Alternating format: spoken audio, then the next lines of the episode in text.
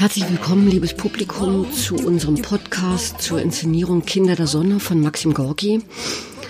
Wir sitzen hier im Tonstudio. Mir gegenüber sitzt Guy Clemens, der die Hauptfigur Pavel Protasov spielt. Mhm. Hallo Guy. Hallo. Ich bin Angela Obst und habe die Produktion dramaturgisch begleitet und wir dachten, wir unterhalten uns jetzt ein bisschen und denken über die Produktion, die fast hinter uns liegt. Heute ist der Tag der Generalprobe und lassen Sie ein bisschen an unseren Gedanken Anteil nehmen. Ähm, das Stück ist 1905 von Gorki geschrieben worden und spielt durchgängig in einem Haus, in einem größeren Haus, bewohnt von einer adligen Familie, die finanziell schon recht ruiniert ist, kann man sagen. Es ist ein größerer Haushalt, es gibt eben den besagten Protassow, Chemiker, der zu Hause sein Labor eingerichtet hat und viel damit beschäftigt ist, an Experimenten zu arbeiten und eigentlich so organisches Material im Labor herzustellen. Mhm. Man kann sagen, eigentlich an menschlichem Material herum experimentiert. Seine Frau wohnt dort. Sein alter Freund, der bei uns ein Neffe ist, ist, äh, ist ebenfalls dort. Es gibt seine jüngere Schwester Lisa und es gibt ein größeres Personal, ein Dienstmädchen, einen Schlosser, die Haushälterin, also eine, ein, eine große Personage, kann man sagen. Ähm, und grob gesagt gibt es eine Menge emotionale Verwicklungen. ja. Da passiert viel. Da passiert viel. Zwischen ähm, den Leuten. Und, äh, und draußen, außerhalb dieser vier Wände, mh, mm, herrscht die Cholera. Eine Pandemie geht um und bricht sich zunehmend Bahn was zu Aufruhr führt. Also im Dorf, das praktisch in der Nähe liegt, mm, formiert sich äh, gegen Ende des Stückes eine wütende Menge, die davon ausgeht, dass Ärzte schuld sind an dieser Krankheit und die auch dem Gerücht Glauben schenken, dass Protassow mit seinen Experimenten an dieser Krankheit verdienen würde und deshalb irgendwie schuld sei. Das wird inszeniert bei uns in Bochum von der slowenischen Regisseurin Matea Koleschnik. Das ist ihre erste Arbeit hier in Bochum. Und es ist auch für uns beide die erste Arbeit mit ihr. Ja. Hast du, hast du sie eigentlich, hast du, kenn, kennst du, hast du ihr schon gekannt, gekennt. Also ich, also ich, so schlecht Deutsch, wie ich jetzt rede, rede ich natürlich nicht in das Stück, ne? Da habe ich Text. Aber jetzt muss ich improvisieren, das ist nicht meine, meine, meine stärkste, naja. Aber äh, hast, hast du ihr. Ich kenne ich kenn Matthäa aus München, als ich dort gearbeitet habe. Ähm, mhm. wir haben aber noch nie zuvor zusammengearbeitet. Also die diese Arbeit hier ist die erste gemeinsame, aber ich habe viel von ihr gesehen. Und kann man, hat sie etwas Spezifisches oder Bestimmtes?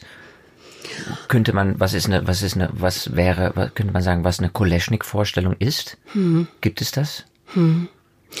Ich glaube, zum einen, Matthias Arbeiten zeichnet dieser fast filmische Realismus aus, wobei der Realismus also man merkt das bisschen Fingierte dran. Es ist jetzt nicht so ein Realismus, bei dem man noch die Staubfäden durchs Bild flirren sieht, ja, und sich 1850 fühlt, sondern es ist ein Realismus mit einer starken Atmosphäre, finde ich immer. Aber man sieht ein bisschen das Fingierte. Also wie sie zum Beispiel bei unserer Inszenierung sagt, ähm, als wir über die Zeit, in der es bei uns spielt, nachgedacht haben, dass es Retrofuturismus ist. Mhm, mhm, also wo sich Zeiten eigentlich bisschen mischen. Ja. Es wirkt alt und gleichzeitig auch gar nicht. So. Und was auch interessant ist, vielleicht über das Bühnenbild, finde ich, kann man, darf man das sagen? Ja. Ja, oder?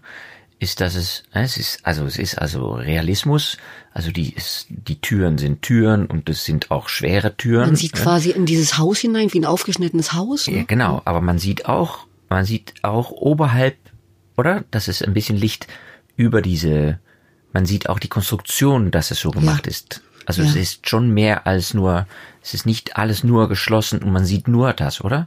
Nee, weil es eigentlich, das ist ganz, ganz smart, finde ich. Also der Bühnenbildner ist Raimund Opheo Vogt und der hat, der hat es, hat das ganze Bühnenbild wie so ein Objekt in, in das Schauspielhaus reinsetzen lassen. Also man sieht, dass es, dass es auf so einem Podest steht. Man sieht von außen die großen Scheinwerfer. Also es ist auch ein bisschen Filmset. Ja, ja. Und innen drin ist es dann aber mit Türen, die mitunter ja wirklich von Wasser 1900 und. Und genau. Ja. In dieser Mischung, diese, das ist das, man sieht gleichzeitig, dass es ein Set ist. Ja, genau, So. Mhm. das ist interessant, finde ich, ja. Und das, was, was ich noch, wenn du fragst, was du, ob man sagen kann, das ist so ein Kolesnik-Style, würde ich sagen, was, was ich immer, immer eigentlich besonders finde, ist ihr Blickwinkel auf, auf so ein Stück. Dass, dass sie immer von einer originellen Perspektive auf so einen Plot guckt, den sie eigentlich immer nacherzählt. Ähm, also sie folgt ja dem Originalstück immer, bei, bei uns auch. Ähm, aber dass sie von einer speziellen Position aus guckt und äh, aus drauf sieht und dadurch die Perspektive immer ein bisschen verschiebt und mh, das Publikum immer zu einer Art Voyeur wird. Also es wird immer damit gearbeitet, was ist sichtbar, was findet im Off statt, was hört man, was sieht man nicht, was erahnt man, wo muss man sich selbst was zusammenbasteln im Kopf und dadurch kriegt das Ganze immer ein Geheimnis und hat immer so eine, wir im Publikum, im Zuschauerraum sind immer in so einer Beobachterposition, würde ich sagen. Ja, Das ja. ist das fast kriminalistische immer so dran. Ja. Ja, als Schauspieler ist das auch, also am Anfang muss man sich äh, wirklich dran gewöhnen, weil man natürlich, äh, oder natürlich, weil man, äh, man spielt ja für das Publikum.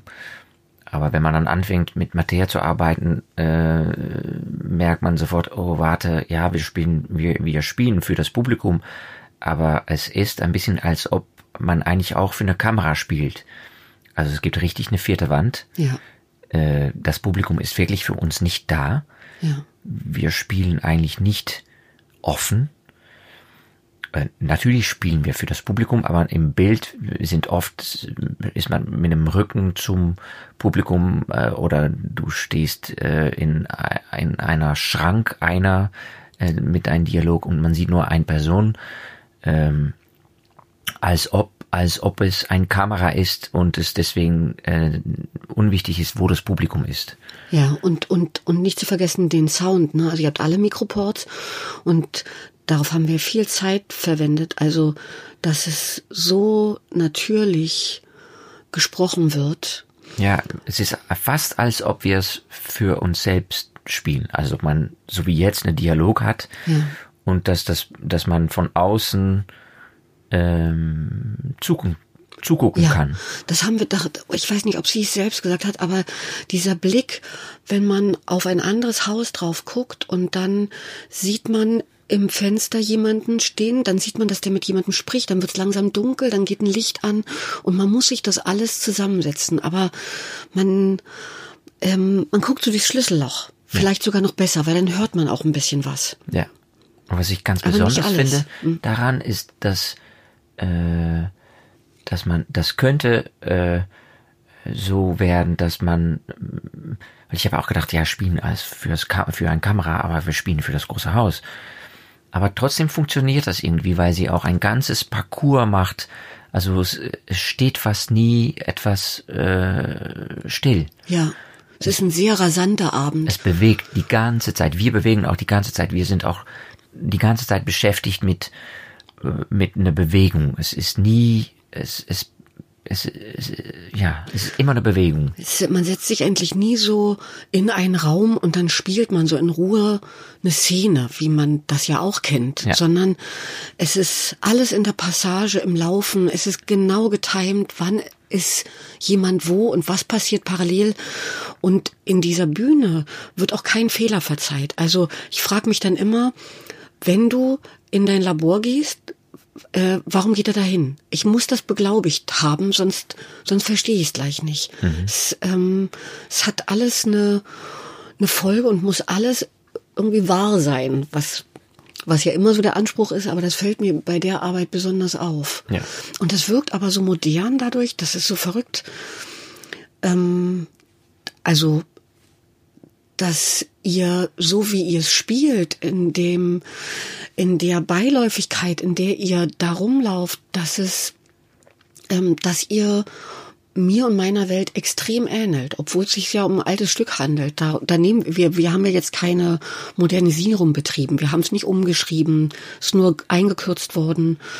Aber sie kann das, sie hat euch sehr genau dorthin geführt, dass ihr in diesen Figuren einen ganz heutigen Ton habt. Und diese Probleme von damals unseren ja extrem ähneln, ob es sich um Liebesprobleme handelt, ob es sich um finanzielle Probleme handelt, ob es sich, was ja ein starker Anteil in diesem Stück ist, um diese zunehmende Lücke zwischen der, sagen wir mal, zwischen dem prekär Beschäftigten in diesem Haushalt und der Elite, der Oberschicht, die die ganze Zeit damit beschäftigt ist, darüber nachzudenken, wie man den Fortschritt ermöglichen kann und wie man die Leute bilden kann und Kunst und was alles proklamiert wird und denen dann gar nicht bewusst ist, wie sehr sie sich entfernt haben von einem großen Anteil der übrigen Bevölkerung. Das mhm. steckt ja so stark in dem Stück, weshalb wir, glaube ich, auch mhm. darauf angesprungen sind, das jetzt zu erzählen. Ja.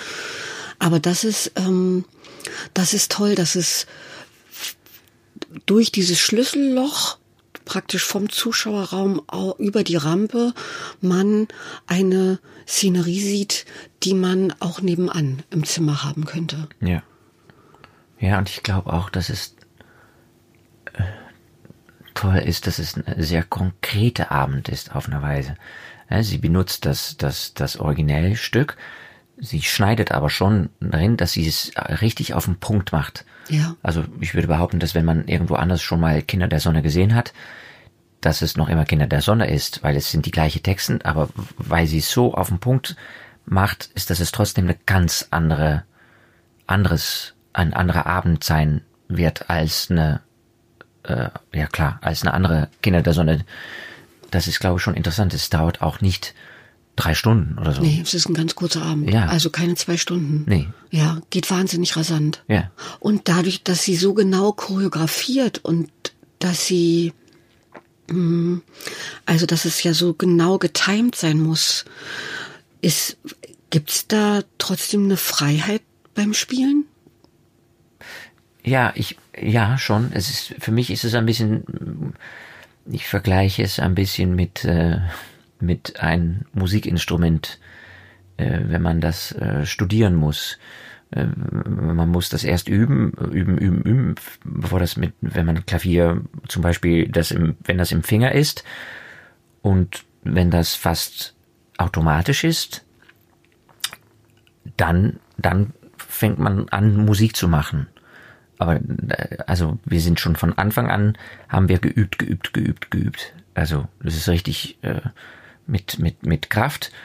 Und dann merkt man, dass wenn man das so oft macht, dass man, dass man das, dass das automatisch wird, in dem Sinne, dass es einprogrammiert ist und dass man dann wieder Raum erfindet mhm. äh, als Schauspieler, wo es äh, über über äh, ja, wie sagt man, über, keine Ahnung, Gefühle oder was auch immer gibt. Äh, aber man hat so richtig ein etwas, was gebaut ist. Und da man kann man sich drauf ähm, verlassen. Verlassen, genau, ja. Mhm. Das ist, das ist, ja, ich mag das sehr gern, ja. Ja. Es war endlich, es war überhaupt eine schöne Produktion. Also, weil es so, also so, war ja harte Arbeit, ist es, ist es ja oft, ne? Aber in der, das habe ich nämlich auch dem, dem Reim und dem Bühnenbildner gesagt, die abseits all unserer politischen Gespräche, die wir natürlich hatten über den Stoff ähm, und was, was unsere Zeit, wie die damit zusammenhängt und wie der Stoff in unsere Gegenwart reingrätscht. Ähm, das abseits und von persönlichen Sympathien, dass ich das so mochte, wie wertvoll alles behandelt wurde. Also ob es die Kostüme sind oder ob es jedes Detail des Bühnenbildes ist und äh, bis hin zu äh, dem Wertschätzen jedes Schauspielers, jeder Schauspielerin von Mattia, dass es, dass sich für jede Sekunde dieses Abends die gleiche Zeit genommen wurde, kann man sagen. Das, das fand ich so eine, das fand ich so eine tolle Probenerkenntnis ja. Und Stimmung. Ja. So. Ja. Ja, und sie ist ganz ehrlich. ja. Ganz ehrlich.